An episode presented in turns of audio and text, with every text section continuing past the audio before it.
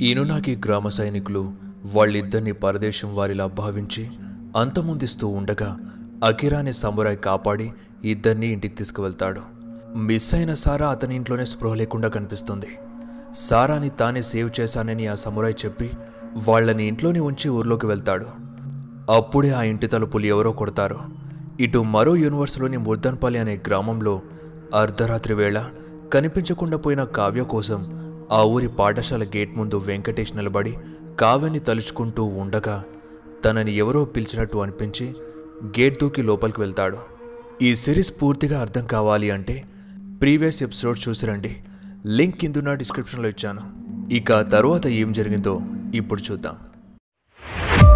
KCW వర్జునల్స్ haunted ప్రపంచం season one. ఎవరు? ఎవరు ఉన్నారు? నేను చూశాను. చెప్పండి ఎవరు ప్లీజ్. కావ్య నువ్వేనా? అని వెంకటేష్ అనగానే వెంకటేష్ అని ఒక అమ్మాయి స్వరం వెంకటేష్ చెవి దగ్గర వినిపించింది. ఆ పిలుపుకి వెంకటేష్ గుండె అదిరిపడి వెనక్కి తిరిగి చూశాడు. ఎదురుగా సింధుజ. తనని చూశాక వెంకటేష్ కళ్ళు బయర్లు గమ్మాయి. కాళ్ళు నేలకి అతుక్కుపోయి భయపడి మెల్లిగా వెనక్కి వెళుతూ సింధు నువ్వు చనిపోయావుగా? మళ్ళీ ఎలా తిరిగొచ్చా? అని వణుకుతున్న గొంతుతో అనగానే "హా, నేను చనిపోయాను. కానీ నువ్వు అనుకుంటున్నట్టు నేను మనిషిని కాదు. అనంత వాయువుల్లో కలిసిపోయిన ఆత్మను నీకు నిజం చెప్పడానికి ఇక్కడికి వచ్చాను. నిజమా? ఏంటా నిజం? అంటూ తాను చూస్తోంది కలనా నిజమా అనే భ్రమలోనే అడిగాడు. అందరూ అనుకుంటున్నట్టు నన్ను చంపింది కావ్య కాదు ఆ సందీప్ మా అక్కలతే ఆ రోజు నన్ను వాళ్ళు బంధించి క్లాస్ రూమ్లో పడేస్తుండగా కావ్య చూసి అడ్డుపడింది. తనకు మత్తుమంది ఇచ్చేసి నన్ను అక్కడే చంపేశారు. వాళ్ళు తప్పించుకోవడానికి కావ్య చంపింది అనేలా సాక్ష్యాలు క్రియేట్ చేశారు. కావ్య ఎలాంటి నేరము చేయలేదు. అని సింధుజ చెప్పగానే మరి కావ్య ఏమైంది? వాళ్ళు కావ్యాని ఏం చేశారు? ఏమో కావ్యాన్ని క్లాస్లో బంధించాక తను హఠాత్తుగా కనపడకుండా పోయింది. ఎటు వెళ్ళిందో నాకు తెలీదు అని చెప్పి సింధుజ గాలిలో కలిసిపోయింది. శంకర్పల్లి పోలీస్ స్టేషన్ ఉదయం ఎనిమిది గంటలు. మొబైల్ ఫోన్లో న్యూస్ చూస్తున్న ఎస్ఐ సతీష్ దగ్గరికి చాయ్ తెచ్చి టేబుల్పై పెట్టాడు కానిస్టేబుల్ శివ. గ్లాస్ని అందుకుంటూ ఉండగా సార్ ఇంతకీ డిటెక్టివ్కి ఏమయ్యాడు? అంటూ సాగతీతగా శివ అడగగానే కొరకొరగా శివ వైపు సతీష్ చూసి ఎందుకు శివ నన్ను ఇట్లా టార్చర్ చేస్తున్నావు? ఇప్పటికీ లక్ష సార్లు అడిగావు. నాకేం తెలుసు ఎక్కడున్నాడో ఏం చేస్తున్నాడో? తెలిస్తే మాత్రం ఫస్ట్ నీకే చెప్తా. సరేనా? ముందు పోయి పని చూసుకో. అని చాయ్ని సిప్ చేయబోతుండగా స్టేషన్కి పరిగెత్తుకుంటూ వచ్చాడు వెంకటేష్. ఆతృతగా ఏదో చెప్పడానికి ప్రయత్నిస్తూ ఆయాసపడుతున్న వెంకటేష్కి గ్లాస్ వాటర్ ఇచ్చి ఏమైంది వెంకటేష్? ఏమైనా చెప్పాలా? అని కూల్గా అడిగాడు సతీష్. సార్ అది అదేంటంటే అంటూ రాత్రి సింధూజ చెప్పిన విషయాన్ని చెప్పగానే ఇద్దరూ షాక్ అయ్యారు. ఈ విషయాన్ని నీకు ఎవరు చెప్పారు? అని అడగ్గా సింధూజ ఆత్మ సార్. వెంకీ ఆత్మ చెప్పడం ఏంటి? నువ్వు కలగని ఉంటావు. అయినా కావ్య చంపినట్టు మా దగ్గర స్ట్రాంగ్ ఎవిడెన్స్ కూడా ఉన్నాయి. ఇక తను దొరికితేనే ఈ ఎవిడెన్స్ నిజమో కాదో తెలిసేది. వారాలు గడుస్తున్నా తన కోసం మేము ఇంకా గాలిస్తూనే ఉన్నాం. అయినా ఏమైందో ఎక్కడుందో బతుకుందో లేదో అనే చిన్న క్లూ కూడా దొరికి చావట్లేదు. నువ్వు ప్రేమించావు కాబట్టి అలాంటి కలలు రావడం సహజం. ఇక నా మాట విని కావ్యాన్ని మర్చిపో. స్కూల్కి లేట్ అవుతుంది వెళ్ళు వెళ్ళు అని సతీష్ అనగానే సార్ నిజం చెప్తున్నా నా కళ్ళారా చూశాను. సింధుజని ఇదంతా చెప్పింది. ప్రామిస్ సార్ అని ఎంత చెప్తున్నా సతీష్ వినడం లేదు. మీరు నమ్మరని నాకు తెలుసు సార్. కానీ నమ్మేవాళ్ళు ఒకరున్నారు డిటెక్టివ్కే ఆ సార్ ఎక్కడున్నారు చెప్పండి. నేను తనకే చెప్పి నా కావ్య నిర్దోషాన్ని ప్రపంచానికి చెప్తాను. ప్లీజ్ సార్ చెప్పండి. డిటెక్టివ్ సార్ ఎక్కడ? అని వెంకటేష్ అడగగానే ఎస్ఐ సతీష్ శివమోహాన్ని అదోలా చూశాడు.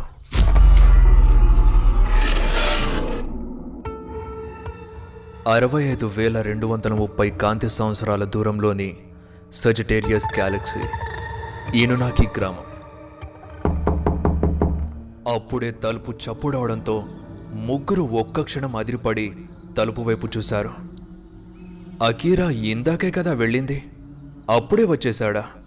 హరుటో వెళ్ళి చూడు అని డిటెక్టివ్ అనగానే హరుటో వెళ్ళి తలుపు సందులో తొంగి చూశాడు. బయట మేజీ బట్టల్లో సైనికుడు నిలబడి ఉన్నాడు. హరుటో టెన్షన్గా డిటెక్టివ్కి చెప్పగానే ఏంటో కనుక్కొని అటు నుండి అటే పంపించే అన్నాడు. స్లోగా హరుటో తలుపు తీసి చెప్పండి ఏం కావాలి? అని వినయంగా అడిగాడు. అకిరా కోసం వచ్చానని అతను చెప్పగానే ఊర్లోకి వెళ్ళాడని హరుటో అన్నాడు.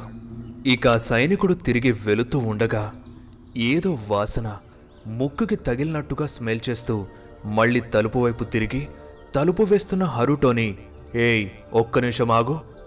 లోపల ఆడవాళ్ళు ఎవరైనా ఉన్నారా? అని తలుపు దగ్గరికి వస్తూ ఉన్నాడు. హరుటో భయంతో ఎవరూ లేరని చెబుతూ ఉన్నా అతను దగ్గరికి వచ్చి ఆడవాసన నాకు బాగా తెలుసు. అకిర ఇంట్లో ఆడవాళ్ళే ఉండరు. అలాంటిది మీరు వచ్చాకే ఇప్పుడు ఆ వాసన వస్తుంది. అంటే ఆమె ఖచ్చితంగా పరదేశం అమ్మాయి అయి ఉంటుంది. పక్కకి చెరుగో అని హరుటోని పక్కకు దొబ్బేసి లోపలికి వెళ్ళి చూశాడు. లోపల ఎవరూ కనిపించలేదు. హరుటో చిన్నగా కంగారు పడుతూ చెప్పానుగా ఎవరూ లేరని? అని అనగానే నిన్ను చూస్తుంటే నాకింకా అనుమానంగానే ఉంది. సరే ఇప్పటికైతే వెళ్తున్నా. అకీరా రాగానే కోట దగ్గరికి రమ్మను అని చెప్పి వెళ్ళిపోయాడు. హరుటో గట్టిగా తలుపులేసి డిటెక్టివ్ సారా సడన్గా ఎక్కడికి వెళ్ళిపోయారు? అనుకొని ఇల్లంతా వెతుకుతూ ఉండగా కాళ్ళ కింద ఎవరో తట్టినట్టు శబ్దం వినిపించింది. అనుమానంగా కింద చూసి పక్కకు జరిగాడు. నేలపై ఏదో బండరాయి పక్కకు జరిగి అందులో నుండి డిటెక్టివ్ సారా బయటకు వచ్చారు. హరుటు ఆశ్చర్యంగా వాళ్ళిద్దరిని చూసి కిందకి ఎలా వెళ్ళారని అడిగాడు. ఆ సైనికుడి మాటలు వినగానే ఎలా తప్పించుకోవాలని చూస్తూ ఉన్నాం. అప్పుడే ఈ ప్లేస్ దగ్గర వాక్యూమ్ లాగా అనిపించింది. పరిశీలిస్తే ఇదేదో కిందకి వెళ్ళేందుకు ఏర్పాటు చేసిన ద్వారం అని అర్థమైంది. వెంటనే బండరాయి తీసి కిందకి వెళ్ళాం. వెళ్ళి చూస్తే మా మతి పోయింది. అది మామూలు బేస్మెంట్ కాదు. ఎక్కడికో రహస్య దారిని ఏర్పాటు చేసుకున్న భారీ సొరంగ మార్గంలా కనిపించింది. ఇంకా అక్కడేదో మిస్టరీ దాగి ఉంది. నాకు తెలిసి అకీరా సామాన్యుడు కాదనుకుంటా అతనిలో ఏదో మర్మం దాగుంది. మనం వెంటనే వెళ్ళి తెలుసుకోవాలి. పదండి అని అనుకోగానే అప్పుడే అకీరా ఇంట్లోకి వచ్చాడు. ముగ్గురు అక్కడే ఆగి ఏం తెలియనట్టు మొహం పెట్టి అకీరా వైపు చూశారు. అతని చేతిలో ఏదో మూట ఉంది. వాళ్ళ దగ్గరికి వచ్చి ఇదిగో తీసుకోండి. ఈయన నాకి సంస్కృతి బట్టలు. మీకోసమే తెచ్చాను. వేసుకోండి. అని ఇవ్వగానే ఆ సైనికుడు వచ్చిన సంగతి అకీరాకి చెప్పారు. అతను సారాను చూడలేదు కదా? అని అడగగానే లేదని చెప్పారు. మరి ఎక్కడ దాచారు? అని అనుమానంతో చూడగానే హా అది ఆ సమయంలో వీళ్ళు ఇంటి వెనుక ఉన్న జలపాతం దగ్గరికి వెళ్ళారు అని తడబడుతూ చెప్పగానే హో అలాగా. ఒకవేళ చూసి ఉంటే సారాని అంతమొందించేవాడు. సరే అయితే నేను వెళ్ళి రాత్రి వరకు వచ్చేస్తాను. మీరు ఎవరికంట పడకుండా జాగ్రత్తగా ఉండండి అని చెప్పి వెళుతూ ఉండగా హఠాత్తుగా ఆగిపోయి మళ్ళీ వెనక్కి వచ్చాడు. ఇప్పుడు మీ దగ్గర మా దుస్తులున్నాయి కదా. అయితే ఈ దుస్తుల్లో మిమ్మల్ని ఎవరు చూసినా అనుమానించరు. వెంటనే మార్చుకుని నాతో రండి. మా ఇనునాకి గ్రామాన్ని ఇక్కడి కళలు సంస్కృతి ఆచార వ్యవహారాలని పరిచయం చేస్తాను అని అకిరా అన్నాడు. కొంపతీసి అకిరాకి తన రహస్య స్థావరాన్ని చూశామని అనుమానం వచ్చి ఉంటుందా? అనే భయంతోనే బట్టలు మార్చుకున్నాక సారా డిటెక్టివ్ ముందు నిలబడి డిటెక్టివ్ ఈ డ్రెస్లో ఎలా ఉన్నాను? అని ఆతృతగా అడిగింది. నీకేంటి సారా? జపానీస్ దేవకాన్ని ఎలా ఉన్నావు? అన్నాడు. ఇక అకిరా వెంట వెళ్తూ ఉండగా అకిరా మరి సారాని ఆ సైనికులు చూస్తే ప్రమాదమేమో? అని డిటెక్టివ్ సందేహంగా అడిగాడు. పర్లేదు తను నీ భార్య అని చెప్తాను అని అకిరా నవ్వుతూ సమాధానమిచ్చాడు. సారా సిగ్గుతో డిటెక్టివ్ను చూసింది. ఇక ఈనునాకి గ్రామాన్ని చూస్తూ వెళ్తున్నారు. అక్కడి ఇళ్ళను గ్రామాభివృద్ధిని చూసి ముగ్గురు ఆశ్చర్యపోయారు. అక్కడి సాహిత్యాన్ని హైకోనిక్ కవితా రూపాన్ని అకిరా వాళ్ళకి చూపించాడు. ఆ కాలంలోనే ఇనునాకి ప్రజలకి వినోదాన్ని అందించేందుకు కబూకి అనే తోలుబొమ్మలాట నాటకంతో పెద్ద థియేటర్ని నిర్మించారు. కానీ సమురాయిలకి అందులో ప్రవేశం లేకపోవడంతో అకీరా మారువేషం వేసి వాళ్ళని లోనికి తీసుకుని వెళ్ళాడు. అక్కడ కాసేపు గడిపాక ఇనునాకి గ్రామ వీధుల్లో తిరిగారు. అక్కడి కళా నైపుణ్యాలు చేతి వృత్తుల కళాకృతులు అబ్బురపరిచాయి. ఇక్కడ యోధులు ఎక్కువ. అందుకే వాళ్ళకి యుద్ధ నైపుణ్యాలే కాకుండా వైద్యం కళా సాహిత్యాలు పాలనా వ్యవహారాల్ని చూసుకునే బాధ్యతలు అలాగే సమురాయులు పెళ్ళి కూడా చేసుకోవద్దనే నియమం ఉందని తెలుసుకున్నారు. అందుకే ఇనునాకిలో వ్యభిచారం చట్టబద్ధమై వాటిని ఆనంద గృహాలు అని పిలుస్తారు. దానితో పాటు అక్కడి నూతన సాంకేతిక వ్యవసాయం నీటి పారుదల రీసైక్లింగ్ ప్రతిదీ పొదుపుగా వాడుకోవడం అందరూ ఒకే దగ్గర ఆరుబయట స్నానాలు చేయడం ఇంకా ఎన్నో విషయాల గురించి విని షాక్ అయ్యారు. ఆ తర్వాత రాజా రాజైన తోకుగావ కోటకి వాళ్ళని తీసుకుని వెళ్ళాడు. అక్కడ సమురా యోధులను సైనికుల్ని కలిశారు. సారా ఎవరని అడిగితే డిటెక్టివ్ భార్య అని పరిచయం చేశాడు. తర్వాత అక్కడే విందు చేసి రాత్రికి ఇంటికి వచ్చేశారు. దాదాపు చంద్రుడు నడినెత్తి మీదకి వచ్చిన వేళ మొబ్బు పట్టి మసకబారిన ఆ ఇంటి ఎదురుగా చలిమంటలు వేసి నలుగురు దాని చుట్టూ కూర్చొని మాట్లాడుతూ ఉన్నారు. అప్పుడే డిటెక్టివ్ కే అకిరాతో అసలు ఇంత అద్భుతమైన గ్రామం బయటి ప్రపంచంతో సంబంధాలు తెంచుకొని ఎవరైనా వస్తే వాళ్ళని ఎందుకని చంపేస్తున్నారు? అని అడిగాడు. గాలిలో ఎగురుతున్న నిప్పురవలని అకిరా చూస్తూ ఎందుకంటే నియో కన్ఫ్యూజనిజం. ఇది బౌద్ధమత ఆచారంలో నుండి పుట్టింది. దీని ముఖ్య ఉద్దేశం ప్రపంచంతో మానవులు నిమగ్నం అవడం వల్ల వాళ్ళ ఆలోచనలు మబ్బుగా మారుతాయని ఎప్పుడైతే వాళ్ళు స్వయసాగు చేసుకుంటారో అప్పుడే వాళ్ళు అభివృద్ధి చెందుతారు. అందువల్లే బయట నుండి వర్తక వ్యాపారానికి ఈ ఇనునాకి గ్రామాన్ని సందర్శించడానికి ఎవరు వచ్చినా వాళ్ళని చంపేస్తారు. అంతేకాదు మా కళ యుద్ధ నైపుణ్య సంపద బయటవారు ఎవరూ నేర్చుకోకూడదనే ఉద్దేశంతో ఎవరిని బయటకు కూడా వెళ్ళనివ్వరు. ఇదే కాకుండా కొంతమంది వాళ్ళ పూర్వీకుల నుండి లభించిన తంత్రశాస్త్రాలు నేర్చుకుని ఈనునాకిలో ఉండే అమాయక జనాలను జీజో అనే దేవుడికి బలిచ్చి ఆ శరీరాన్ని తిని రక్తాన్ని తాగేవారు. దానితో కాలం వాళ్ళ ఆధీనంలోకి వస్తుందని వాళ్ళ నమ్మకం. ఇది తెలిసి మా రాజ్య రాజైన తోకుగావా వాళ్ళని ఊర్లో నుండి వేలేశారు అలాంటి వాళ్ళే నరభక్ష మానవులుగా మారి ఇనునాకి లోయ చుట్టూ తిరుగుతూ ఉంటారు. కానీ మా దేవుడైన ఎబిసు ఈ ఇనునాకి కొండ చుట్టూ ఉన్నంత వరకు ఏ నరభక్ష మానవుడు గ్రామంలోకి రాలేడు. అందువల్ల ఈ అమ్మాయిని ఆ నరభక్షకుడు వదిలేసి వెళ్ళాడు. కానీ అలాంటి వాళ్ళు ఇంకా ఇనునాకి గ్రామంలోనే రహస్యంగా ఉంటూ చాలామందిని చంపేస్తూ ఉన్నారు. అంతేకాదు వాళ్ళంతా ఓ అద్భుత రోజు కోసం ఎప్పటి నుండో ఎదురుచూస్తున్నారు. అదే హయాకుటాకేన తోకచుక్క భూమి వైపు వచ్చే రోజు కోసం. అది ప్రతి రెండు వందలేళ్ళకోసారి భూమి వైపు దూసుకుని వస్తుంది. ఆ తోకచుక్క రాలుతున్న సందర్భంలో ఈనుడాకి ప్రజలందరినీ చంపేసి వాళ్ళ రక్త మాంసాలను జీజో దేవుడికి అర్పిస్తే ఈనునాకి ప్రాంత కాలానే కాదు సమస్త విశ్వ కాలాన్ని తమ ఆధీనంలోకి తెచ్చుకునే శక్తి లభిస్తుందని ఈ ఇనునకి సమురాయ్ పూర్వీకులు తాళపత్ర గ్రంథంలో లిఖించారు. నాకు తెలిసి ఇప్పటికే రెండు వందల సంవత్సరాలు పూర్తయి ఉంటాయి. ఏ క్షణానైనా ఆ తోకచుక్క భూమి వైపు దూసుకురావచ్చు. అంతలోపు వాళ్ళని కనిపెడదామంటే మా సమరాలకు చాలా కష్టంగా మారింది. ఈ విషయం మాకు సైనికులకి తప్ప ఇనునకి ప్రజలకి ఎవరికీ తెలీదు. అని అకీరా చెప్పి ఇంతకు నేను అడగనేలేదు మీరు ఏ దేశం వారు? ఎలా ఎందుకని ఇనునాకి గ్రామానికి వచ్చారు? అని అకిరా అడగగానే మేం చెప్తే మీరు నమ్మకపోవచ్చు. మాది మీ లోకం కాదు.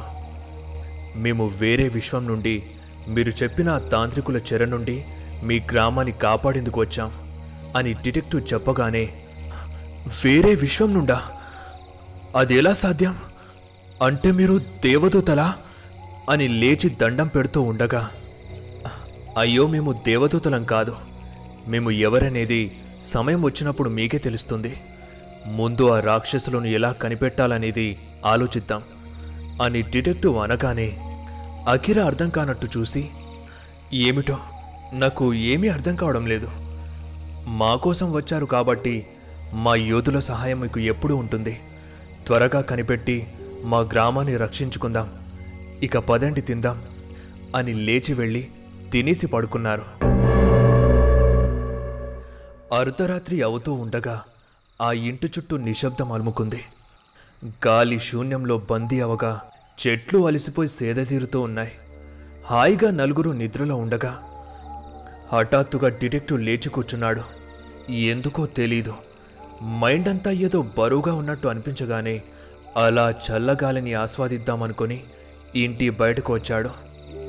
ఆ చిక్కటి అడవి అందాలను చూస్తూ తలపైకి ఎత్తగానే సుదూర ఆకాశాన తళతళ మెరిసిపోతూ నక్షత్ర మండలాలు చాలా అద్భుతంగా కనిపించాయి. దానితో పాటు మిల్కీవే గ్యాలక్సీ కనిపించగానే ఏదో గుర్తుకు వచ్చి తనలో తాను చిన్నగా నవ్వుకున్నాడు. ఇక ఉదయం చూసిన ఆ సొరంగం గురించి ఆలోచిస్తూ సరదాగా జేబులో ఉన్న లైఫ్ ఇండికేటర్ని బయటకు తీసి సారా లైఫ్ ఆప్షన్ని సెలెక్ట్ చేశాడు. గ్రీన్ లైట్ బ్లింక్ అయింది. ఆ వెంటనే తనది. అదే గ్రీన్ లైట్. ఇక హరుటోది సెలెక్ట్ చేయగానే డిటెక్టివ్ చేతిలో నుండి ఇండికేటర్ కింద పడిపోయింది. వణుకుతూ దాన్ని తీసుకొని మళ్ళీ బ్యాక్ వెళ్ళి సెలెక్ట్ చేశాడు. ఈసారి కూడా మారలేదు.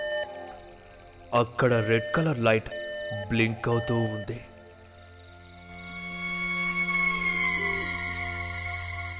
అప్పుడే ఆకాశంలో మెరుస్తూ హయాకుటాకి తోకచుక్క భూమి వైపు దూసుకుని వస్తూ ఉంది.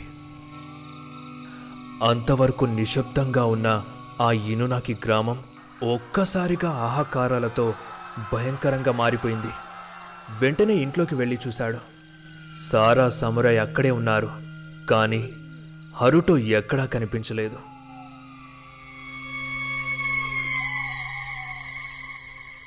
తర్వాత ఏం జరగబోతుందో ది ఫైనల్ ఎపిసోడ్లో చూద్దాం.